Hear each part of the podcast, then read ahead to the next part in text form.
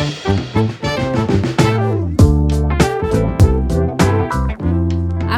posluchači, vítam vás pri ďalšom diele Startida podcastov. Dnes predo mnou sedí cestovateľ Martin Hanzel, ktorý je zároveň lovcom lacných leteniek a v roku 2016 si založil facebookovú skupinu Tour de Svet lacné cestovanie, kde vlastne dáva ľuďom tipy na lacné letenky a stránka má dnes viac ako 200 tisíc členov. Tak ahoj Martin, vítam ťa, vítam ťa u nás. Ahoj, ďakujem za pozvanie a pozdravujem všetkých poslucháčov Started Up. Ďakujeme pekne. Gratulujem ti na úvod k 200 tisíc. Myslel si si vôbec niekedy, že tá stránka bude mať toľkoto členov? Nie, vôbec. A už aj prvá tisícka bola pre mňa taký celkom veľký šok a rastie to stále. Dokonca dneska už je to 201 tisíc. Super. Takže ja som rád za každého jedného člena, ktorý sa pridal a asi to, asi to robím správne, si myslím, alebo som to minulý robím takým spôsobom, že do tých 201 tisíc ľudí zaujíma na toľko, aby boli členmi Tour de Sveda. Mňa to neskutočne teší a ďakujem im. A prečo si vlastne začal s niečím takýmto, s takýmto projektom, že vlastne to ľuďom zjednodušuješ a hľadaš tie lacné letenky za nich? Ono to, ja som vždy letenky hľadal sám pre seba, vždy som rád cestoval, takže ešte dávno predtým, ako Tour de Svet vznikol, tak som si takéto letenky sám hľadal, lebo okrem toho teda, že na Tour de Svet dávam tie letenky a rôzne typy, tak ja aj sám celkom dosť cestujem. No a raz mi kamaráti povedali asi už po 20 krát, keď som niekoho otravoval, že poďme sem, našiel som takúto letenku, že ako Mateo už by si si niečo ako mal založiť a kulminovalo to na jednom výlete na Island, kde sme boli, kde už ma fakt, že prinútili, že Maťo musíš niečo urobiť. No a krátko po tom návrate z toho Islandu, to už bolo nejaké 3 roky a nejaké mesiace, mi napadlo teda založiť nejakú, nejakú tú skupinu. Rozmýšľal som, či nejaký blog, webová stránka, ale fakt sa mi do toho vôbec nechcelo akože nejak investovať čas, lebo som si myslel, že to je celé hlúposť. A tak ale povedal som si, že dobre, založím si skupinu názov Tour de Svet mi napadol za pár minút a 3 roky a niečo a sme tu, kde sme. Asi to nie je hlúposť, keď to má toľko fanúšikov. Povedal si, že sám často cestuješ a veľa, tak koľko máš za sebou letov? Vieš nám povedať? Strašne veľa. Ja si to tak presne držím ako taký, sú na to aplikácie, také programy, kde si môžeš zapisovať tvoje lety. A ak si dobre pamätám, tak za čo si to držím posledných 5 rokov, tak je to okolo 240 letov. A koľko by si ich chcel mať? Či to nemáš tak určené? Nemám to nejak určené a čím viac, tým lepšie, asi by som povedal a ako baví ma to. Pre mňa mm-hmm. už aj tá samotná cesta je zážitok a rád cestujem, rád lietam a pokým mi vydrží zdravie, čas, prostriedky, priateľka dovolí, rodina a všetko bude OK, tak treba si ten život užívať, treba spoznávať podľa môjho názoru celý svet, lebo cestovanie a všetky tie zážitky z toho to je niečo, čo, čo, čo človeku v hlave ostane. Ako ja si to hovorím tak, že človek si nepamätá možno, čo dostal rok, 2, 3 dozadu na narodeniny alebo na Vianoce ako darček, ale spomienky z cie zostávajú. Takže čo pre teba to cestovanie vlastne znamená, keby si to tak mal opísať? Určite je to pre mňa hobby, je to výplň môjho voľného času. Do istý miesto už môžeme baviť, že to je také nejaké mini povolanie, keďže Tour de Svet sa pomaly ale isto stáva dôležitou súčasťou môjho života, takže už to je aj o tom, že ľuďom dávajú typy z tých miest, takže je to taký, by som možno zhrnul ako niečo ako životný štýl. Uh-huh. A máš už všetky kontinenty? Okrem Antarktidy. Áno.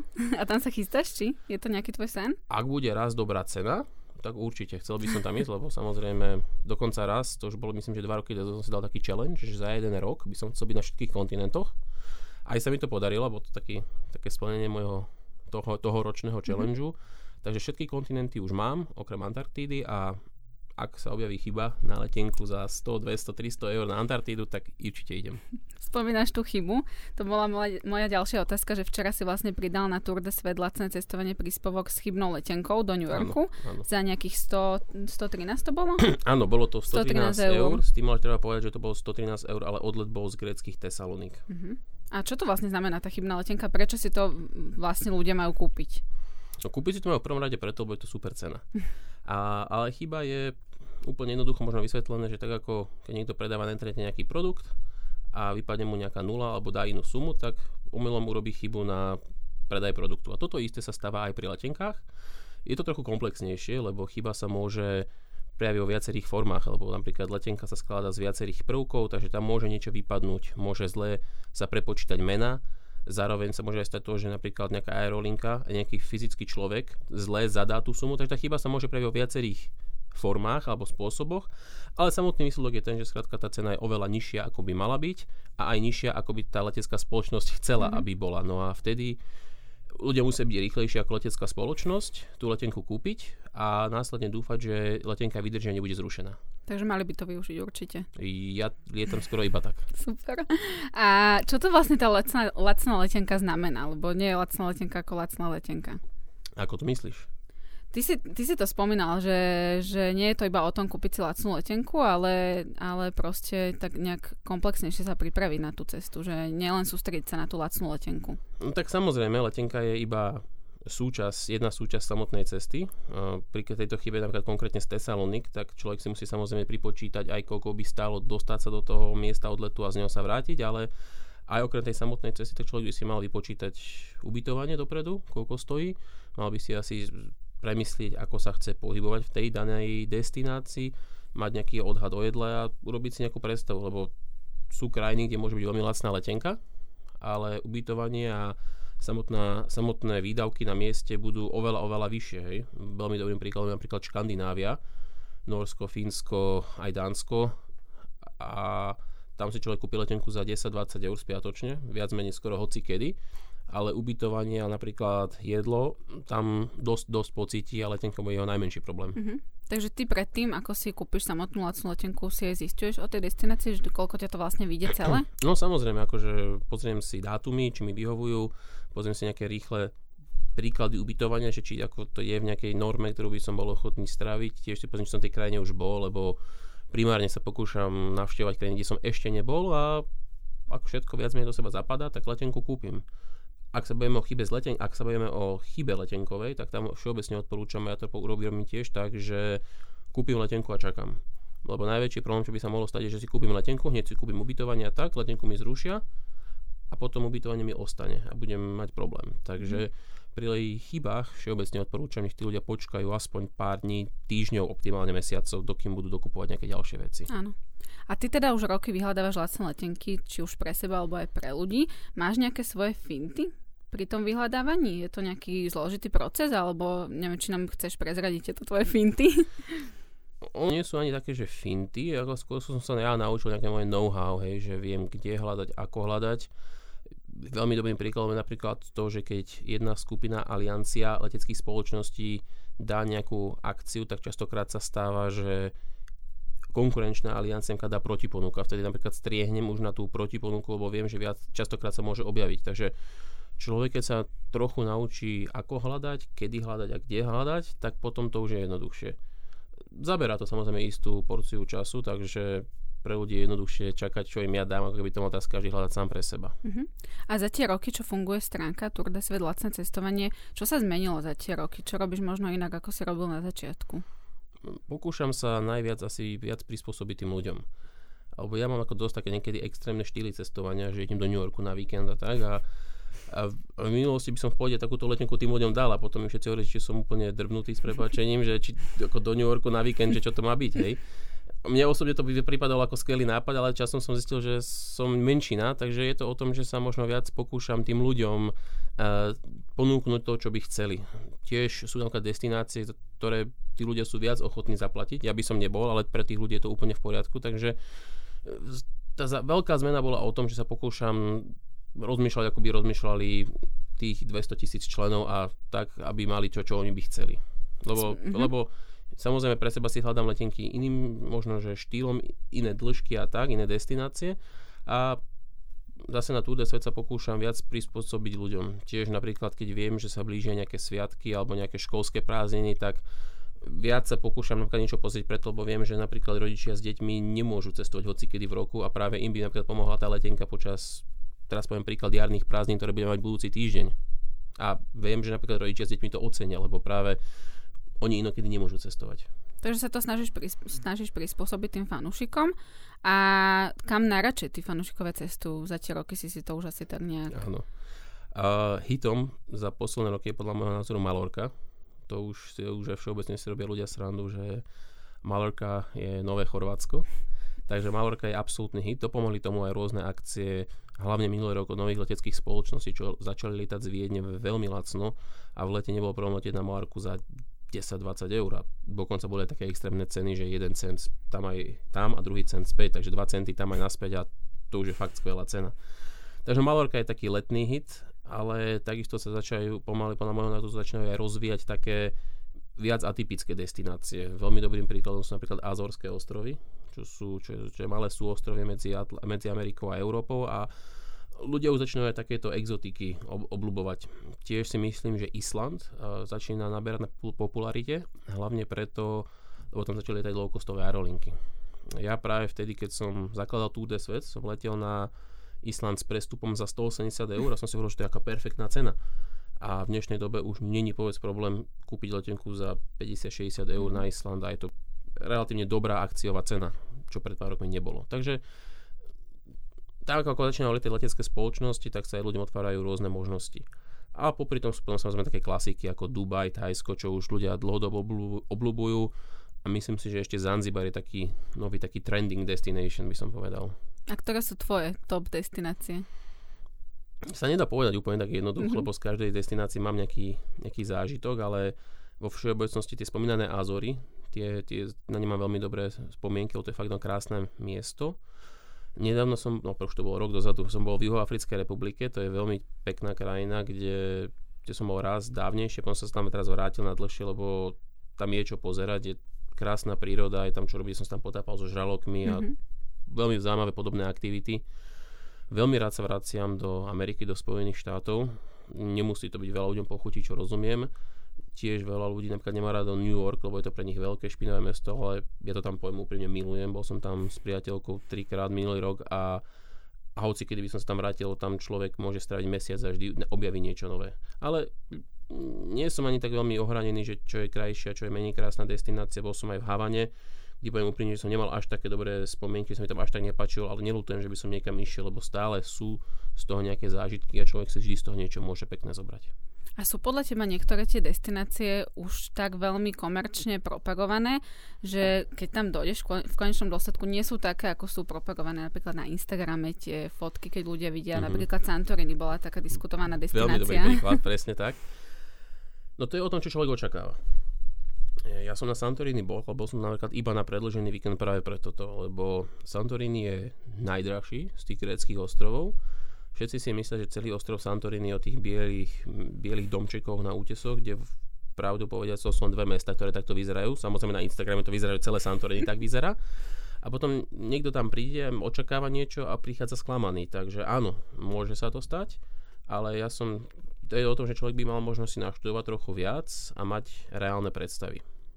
Jasné, lebo to Santorini tak vyzerá, vieš, že si v tom bázene luxusnom a máš výhľad na, na tú vodu a je to tam také nádherné a potom ľudia to komentujú tak, že vlastne ani sa k tomu nedostali. Áno, bo ak chceš bývať presne v takom hoteli s takým bazénom a výhľadom, tak zaplatíš takých 500 a viac eur, mm-hmm. hej, aby si mala taký výhľad Áno. a pláž je tam úplne na, opačnom, na opačnej strane, takže Áno, jasné, môže sa stať a hlavne áno, ale tiež je to možno že o tom, že keď niekto si pozera podľa Instagramu tú destináciu, tak alebo poviem to ináč, že na Instagrame vyzerá všetko lepšie ako naozaj je, hej. Jasne. Takže z toho dôvodu by som možno mal radšej menšie očakávania, alebo reálnejšie očakávania, vrátil sa viac, viac prekvapený.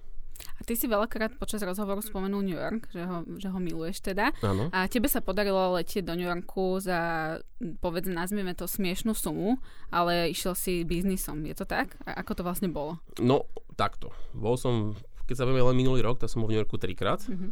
A letel som začiatkom roka v januári, to bola chyba leteckej spoločnosti Air Canada. To som letel, ak si dobre tam za 110 eur. Leteli sme tam potom druhýkrát v maji, to bola tiež podobná suma okolo 130 eur a to bolo až z Berlína, takže som sa musel samozrejme do, do toho Berlína dostať, ale stále to bola dobrá suma. A na konci roka, a to bolo asi také najzaujímavejšie, to sme šli na Silvester, Cesta tam nebola chyba, to som si kúpil drahšiu letenku za 400 eur za cestu tam v business triede, lebo som potreboval nazbierať míle.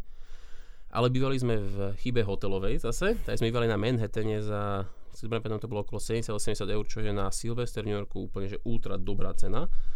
Táto chyba bola aj dosť propagovaná musím dokonca tomu hotelu poďakovať, že túto chybu uznali, lebo strašne veľa fanúčikov Tour de Svet bývalo na Manhattane v lete za 50 eur, čo je neslýchane dobrá cena. Ale najzaujímavejšia bola práve cesta späť z toho Silvestra, aspoň teda v mojom ponímaní, lebo som letel v prvej triede z British Airways, takže first class a letel som v princípe za cenu economy triedy, lebo to bolo za zhruba 300 eur. A za 300 eur letieť v prvej triede, keď letenka stojí okolo 10 tisíc eur je celkom dobrý. OK, celkom. takže si šikovný. Ďakujem. Dobre, ale ty si spomenul, že si si musel nazbierať míle. Čo to presne znamená? Lebo nie každý vie, čo Hej. to znamená. No vysvetlím aj celý princíp, ako funguje zbieranie míl, ale toto bol také trošku taký trik s mílami. To bol jeden, jedna celkom zaujímavá akcia jednej leteckej spoločnosti, ktorá povedala, že keď si kúpite 10, keď si kúpite jeden let, dostanete veľké množstvo mil. Teraz, ak si dobre pamätám, to bolo okolo, okolo 9-10 tisíc mil. Nie som teraz už, tie sumy si presne nepamätám, ale bolo to okolo 10 tisíc mil za hociaký let. A dokonca, čo bolo to najzaujímavejšie, dokonca ste ten let ani nemuseli preletieť. V praxi to znamenalo, že mi napadlo, že dobre, nájdeme nejaké lacné lety v, v rámci Španielska, to bola španielská spoločnosť. Ja som si tie lety nakúpil, dostal som tie spomínané mile, dostal som okolo, dostal som tých 100 tisíc mil, nie som si teraz istý, či to bolo 9 alebo 10 tisíc mil, a dostal som okolo 90 tisíc mil. No a za tých 87 500 mil som si kúpil tú let- letenku v prvej triede. A bolo vybavené. Takže si to takto ošefoval. Hej, hej, hej. Ofejkoval. Ale akože tie mile sú vo všeobecnosti akože dobrý spôsob. Ten mile fungujú v princípe ako vernostný program. Tak ako keď chodíš nakupovať do supermarketu a máš vernostnú kartičku, kde si pípaš body, tak spíranie mil leteckými spoločnosťami je podobný princíp. Založíš si mílové konto v nejakej leteckej spoločnosti a potom vo väčšine prípadov v rámci celej tej aliancie, do ktorej tá letecká spoločnosť patrí, si tie míle zbieraš. Nefunguje to úplne jednoducho v tom zmysle, že za každý let dostaneš strašne veľa míl, ale keď sa človek trošku v tom hýbe a má tú mílovú kartičku založenú, tak, eh, tak sa to určite vyplatí. Nič to nestojí a dôležitý aspekt, čo, čo treba spomenúť je aj ten, že keď človek má mílovú kartičku, aj tú úplne najzá- najzákladnejšiu, tak má oveľa väčšiu šancu byť upgradenutý zadarmo do business triedy, eh, keď je let preplnený.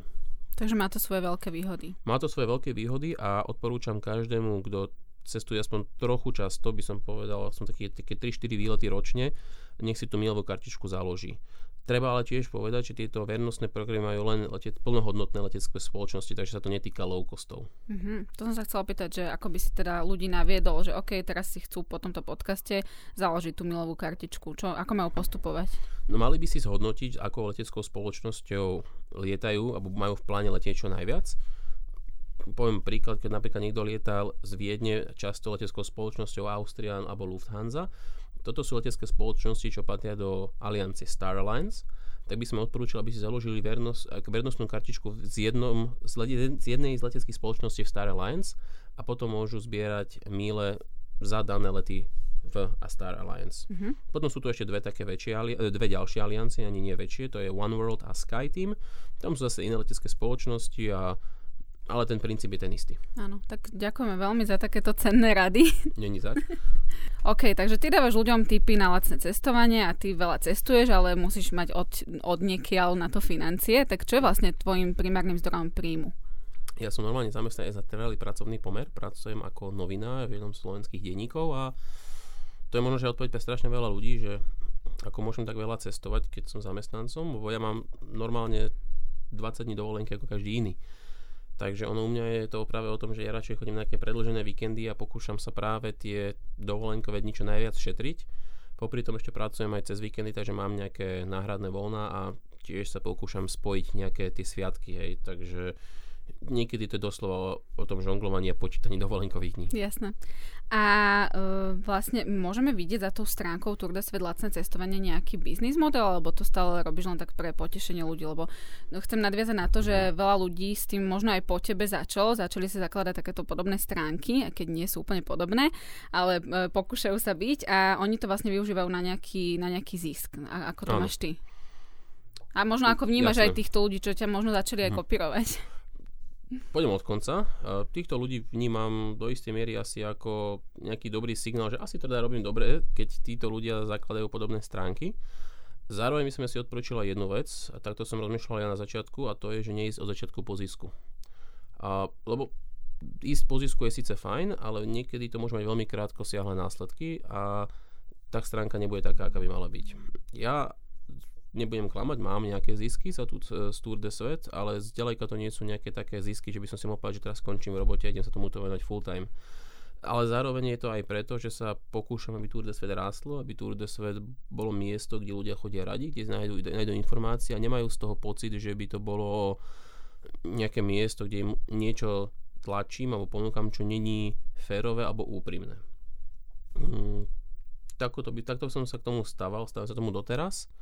A ľudia tam stále pribúdajú. Nedávno sme, ako, ako si sama povedala, pri, na, na, tam k nám prišiel ten 200 tisíci návštevník a asi tam ľudia chodia fajn. Takže v tomto momente je to skôr o tom budovaní komunity, ale tiež nevylúčujem, že možno v budúcnosti sa niečo zmení, ale zároveň vždy budem chcieť, aby to bolo čisto o cestovaní o tých typoch. Takže aj keby sa tam začal nejaký konkrétny biznis model alebo nejaký plán, že teda poviem, poďme to robiť full time bol, tak stále by som chcel, aby tí ľudia tam chodili práve preto, prečo tam chodia aj teraz.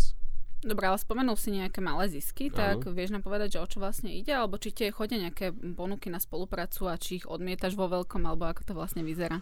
Chodia mi nejaké ponuky, vo väčšine prípadov ich odmietam z toho dôvodu, že chcel by som, aby to bolo všetko spojené s cestovaním, aby to, ako som hovoril na začiatku, bolo pre tých ľudí úprimné, hej, takže im tam začnem ponúkať zrazu žehličky, tak si myslím, že to by mal veľmi rýchly spád a tí ľudia by odtiaľ odišli, čo fakt nechcem. Takže mm, neodmietam spolupráce, ale vždy si veľmi dobre premieslím, do akej spolupráce idem a chcem, aby tá spolupráca dávala zmysel všetkým stranám. To znamená tomu klientovi, alebo respektíve tomu partnerovi, čo by nejakú spoluprácu chcel robiť, musí to dávať zmysel aj pre mňa a to najdôležitejšie, musí to dávať zmysel aj pre tých fanúšikov.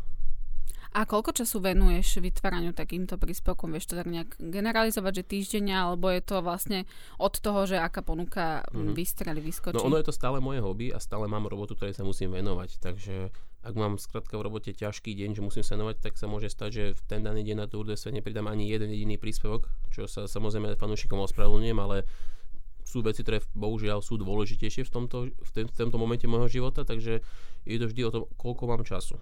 A ale keď už ten čas mám a samozrejme nejak, nejaké tie letenky vyhľadávam, tak je to o tom, akú letenku pridávam. Ale keby som to mal zgeneralizovať, tak je to možno hodina, dve denne. A aj ti ľudia vo veľkom píšu, že Martin, čo s tebou, prečo nepridávaš príspevky alebo niečo takéto? L- ľudia mi píšu, ale je to skôr o tom, že by chceli osobnú pomoc. E, v, situ- v tom, tejto dobe, kde práve robíme tento rozhovor, tak je to okolo 20 40 ľudí denne týmto mám aj tú možnosť sa tým ľuďom ospravedlniť, že není v mojej sile im fakt odpovedať, lebo keby som mal každému tomu človeku odpovedať, vo väčšine prípadov oni chcú konkrétne letenky, tak by som asi celý deň nič nerobil a tým len ľuďom odpisoval a pokúšal sa im ako nájsť tie konkrétne letenky. Možno to oni berú tak, že tomu venuješ celý deň, že nič iné nerobíš, takže možno takto to pochopia. Je to možné, je to možné, ale ja sa pokúšam dať prednosť radšej tým 200 tisíc ľuďom a dávať im informácie všeobecné, ktoré z toho si vedia všetci oni zobrať, ako keby som mal teraz konkrétnemu jednému človeku napísať. Ale zároveň samozrejme, aspoň minimálne v tých komentoch sa tým ľuďom pokúšam odpovedať, ale by som to povedal tak, že ja sa pokúšam, eh, radšej pomôžem väčšine ako iba nejakému jednotlivcovi. Ale keď sú nejaké konkrétne príklady, ktorým ľuďom môžem pomôcť, hej, že fakt, že vidím, že ten človek dal si nejakú tú námahu si niečo zistiť a tak a potom mi napíše, tak vtedy, ak mám ten čas, tak tomu človeku sa pokúšam povedať. Ale zároveň, keď mi niekto napíše iba, že nájdi mi letenku na tento dátum, tak ano. poviem úprimne, že ani mi neodpíšem. A ľudia vedia väčšinou tie všetky informácie nájsť v tom príspevku alebo v komentároch pod ním. Nie? Alebo takisto je tam tlačítko hľadať a stačí, keď si tú otázku alebo tú informáciu pohľadajú vo väčšine prípadov ju aj nájdu. Jasné. A teda tým ľudí za sebou nemáš a ani nerozmýšľaš nad tým? No stále je to one man show, takže, takže robím robotu ja a ak by ten biznis model raz bol a samozrejme to nejak rástlo, tak asi si myslím, že by to nebolo v mojej, ako v mojom čase to všetko stíhať, ale keďže je to stále iba taký hobby projekt, ktorý si robím vo voľnom čase, tak myslím si, že tam ešte není priestor pre nejakého ďalšieho človeka. Alebo by sa mohlo stať, že by si sa musel rozhodnúť medzi tvojou prácou a medzi tým, kebyže to už naberá nejaký biznis model a spoluprácu, že čo, čo áno, áno, k tomu raz môže dojsť samozrejme a potom budeme to riešiť nie jak. Priznám sa, že sám neviem. Rozmýšľal som už na tým párkrát, že aký bol ten moment, že by som sa musel o tom začať zamýšľať. Ale rovnako som sa nikdy nezamýšľal o tom, že tu bude 200 tisíc ľudí a je to a zatiaľ sa to dá sklbiť jedno s druhým, čo som samozrejme veľmi rád, takže budúcnosť ukáže. Ak príde k nejakej zmene, tak ťa znova radi privítam, aby si nám o nej porozprával. No, ďakujem. Dobre, ty sa však nevenuješ iba vyhľadávaniu lacných leteniek, ale aj chybných leteniek. Je to tak? A, alebo teda sleduješ chyby na stránkach? No, to je jedno s druhým, áno. Uh-huh. A čo to vlastne znamená, že ty nájdeš nejakú chybu na stránke predajcov leteniek a ako postupuješ, čo robíš? No ono v dnešnej dobe je celkom často ťažké rozoznať chybu a akciu, lebo tie ceny leteniek častokrát išli rapidne dole, hej. V minulosti sa letalo do Londýna za 15-20 tisíc korún vtedy, teraz 20 eur je taká celkom dobrá cena na Londýn, hej. Ale princípe tá samotná, teraz či uverejním chybnú letenku alebo akciu letenku, rozdiel v tom není. Ako ja, ja sa k tomu, ja to ako by som povedal, že sa správam k tomu úplne normálne, hej, a rovnako, to znamená, že dám to tak alebo onak, samozrejme, ak je to chyba a som o tom presvedčený, že to chyba je, tak vtedy tých ľudí na to samozrejme upozorním práve z toho dôvodu, že chybná letenka môže byť zrušená, stáva sa to aj niekedy, tak aby, napríklad, aby tí ľudia hneď nekupovali či už prípoj do toho miesta odletu, keď to niekde inokedy, aby nekupovali hotely a iné veci, aby im neostali tieto veci ležať pre prípad, že im tú letenku zrušia. A ako najlacnejšiu letenku sa podarilo tebe konkrétne kúpiť? Úplne najlacnejšiu letenku to bolo minulé leto. To bola letecká spoločnosť Level, ktorá začala letať z Viedne, tak dala takú uvádzaciu akciu, že jeden cent jedným smerom.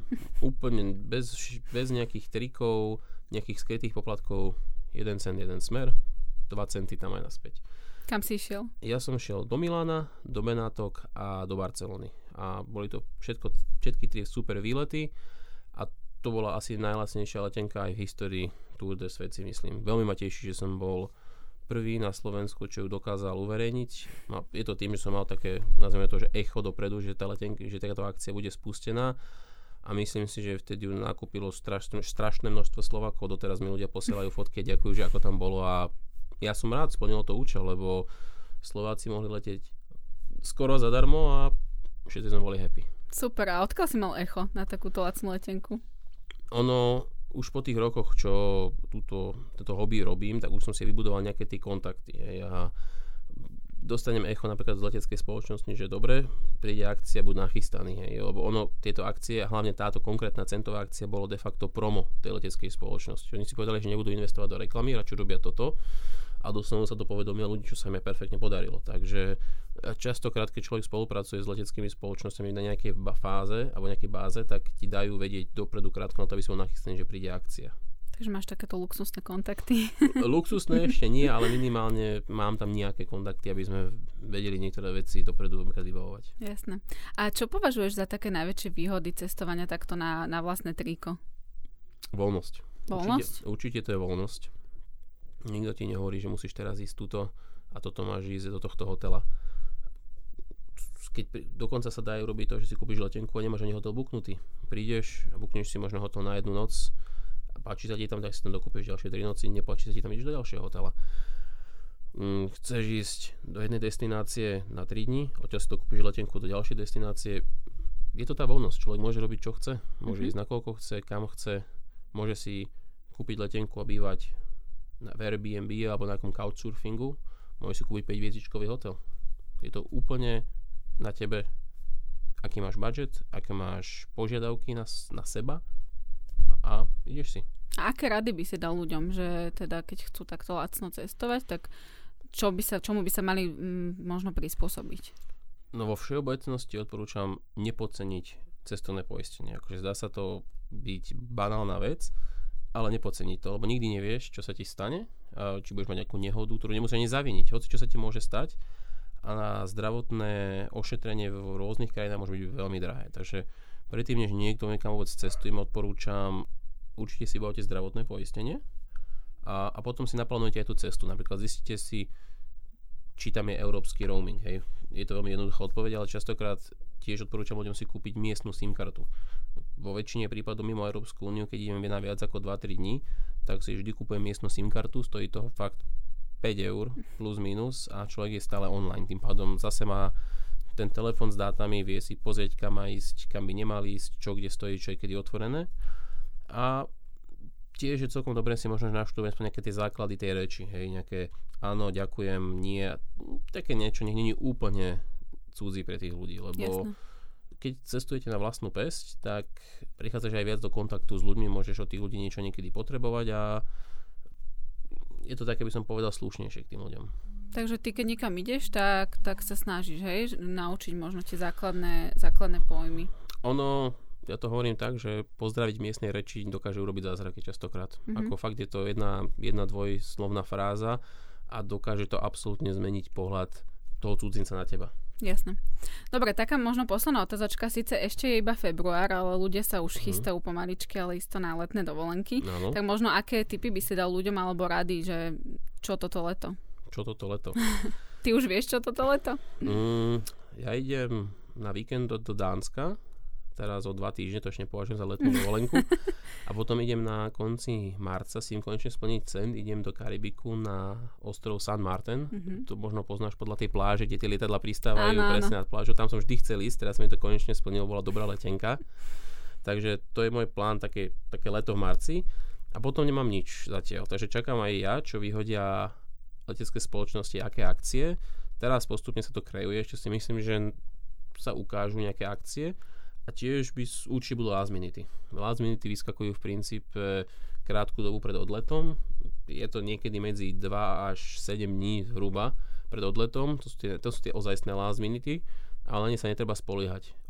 Ak je niekto otvorený typu, že pôjdem hocikam, tak to je super, ale ak si niekto vyhľadal jednu destináciu a povie si, že tam idem ako na last minute, to sa nemusí vždy vyplatiť, lebo sa môže stať, že ten daný termín alebo tú danú destináciu budú letecké spoločnosti alebo cestovné kancelárie veľmi dobre predávať a nebudú mať dôvod napríklad dávať last minute. Takže Jasne. odporúčam ľuďom, nech si možno naštudujú nejakých pár destinácií, kam by chceli ísť.